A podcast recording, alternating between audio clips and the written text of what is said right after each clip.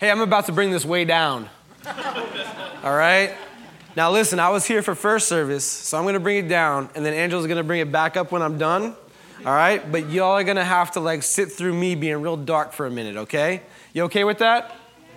All right, all right. We're going to talk a lot about shattered expectations. That's what we're going to talk about today.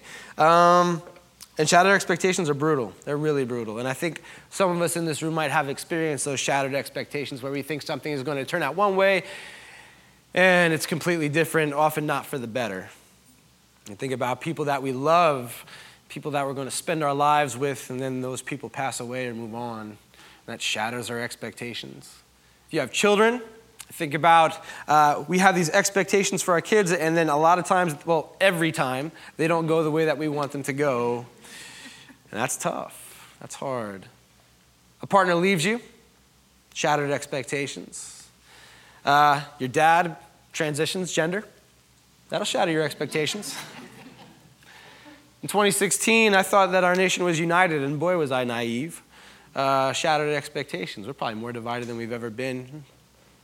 Shattered expectations are real. And so the thing with Palm Sunday is we get to celebrate, but the truth of the matter is Palm Sunday is all about shattered expectations. So we're going to have to go to that place today. So let's go there. Let's talk through it. And I want to read it for you. This is what it says. It says, Jesus sent two disciples, saying to them, go to the village ahead of you, and at once you will find a donkey tied there with her colt by her.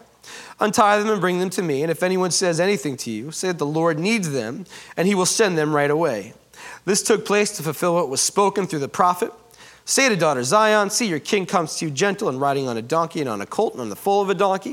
And the disciples went and did just as Jesus had instructed them. And they brought the donkey and the colt and placed their cloaks on them for Jesus to sit on. And a very large crowd spread their cloaks on the road. And while they cut branches from trees and spread them on the road, the crowds went ahead of him. And those that followed shouted, Hosanna, Son of David. All right. This feels like celebration. It feels like religion. I'm going to tell you right now that this has nothing to do at all with religion. Nothing. It has nothing to do at all with Christianity, with spirituality. You know what this is? This is like um, this is like guerrilla art. All right? That's what this is. This is a political grandstanding. This is Jesus making a political statement. This is this is revolution. That's what this is. This is revolution. You know what this is? I'm going to use this word. This is this is going to be war. That's what this is going to be. We are going into war. And why are we going into war? Because anybody who was an observant Jew in the time of Jesus knows about this prophet. In fact, the prophet I just talked about a second ago in our scripture reading, everybody knows who this prophet is, and the prophet's name is Zechariah. And so Zechariah prophesies a, a couple thousand years before Jesus. Well, maybe not that long, but a, a thousand years before Jesus. And he prophesies this. He says, you know what's going to happen? And he starts to name a bunch of Israel's enemies. And he says, Israel's enemies are going to be vanquished. They're going to be turned to dust. They're going to be consumed by fire. That's what's going to happen to Israel's enemies. And then I'll read this part for you in Zechariah. It says, I will take blood from their mouths, the forbidden food from between their teeth, and those who are left will belong to our God. But I will encamp at my temple to guard it against marauding forces, and never again will an oppressor overrun my people. For now I am keeping watch.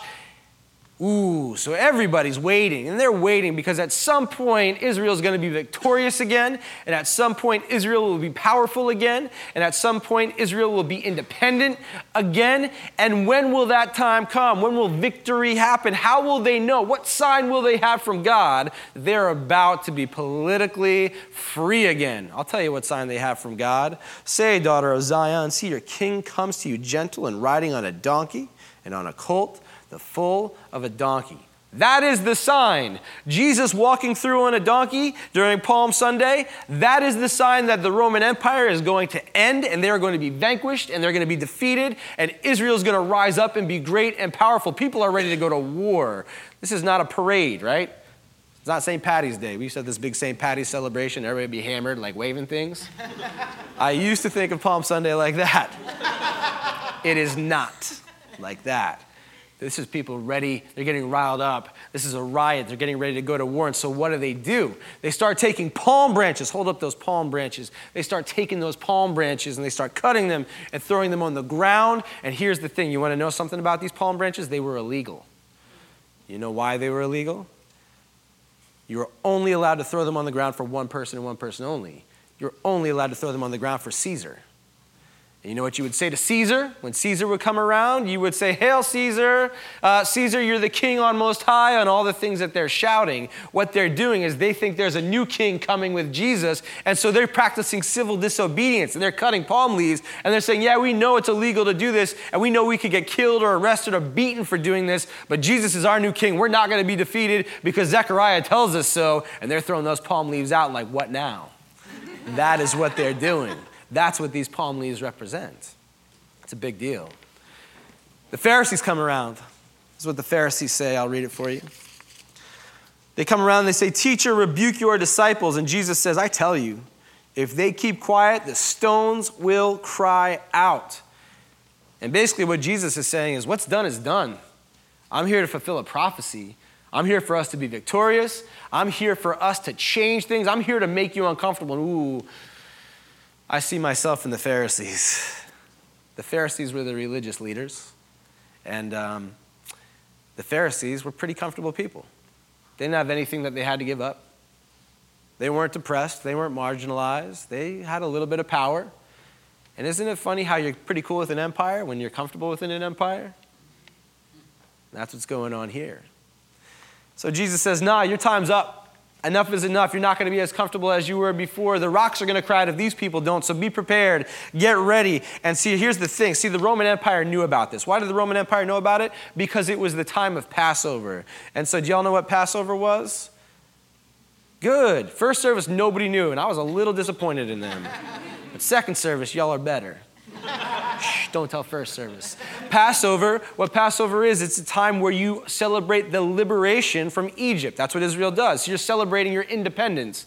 And so what the Roman Empire does is they say, well, we're going to let these people celebrate their Passover time, their independence, but they're not going to get too car- uh, get too carried away. And so you have these two paths up to Jerusalem, and they both go up the Mount of Olives. And on one side, you have Jesus coming in on a donkey, and you have a riot, and you have people ready for war, and they're ready to revolt, and they're ready to fight. And on the other side, you have the Roman Empire coming up.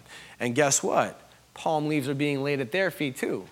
And Pontius Pilate is there, who we'll hear about later on.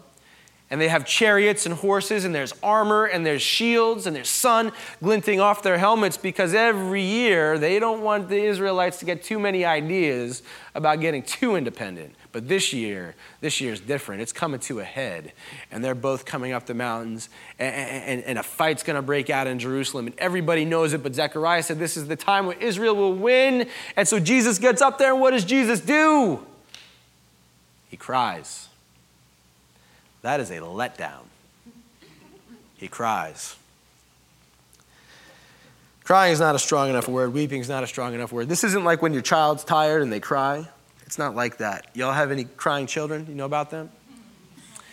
This isn't like when you've had a little bit too much to drink and you start crying. You're like, I love you. It's not like that. It's not. This is, this is scary. This is a wail. It's a wail. It's a scream. It's, it's haunting. A few years back, I was in grad school.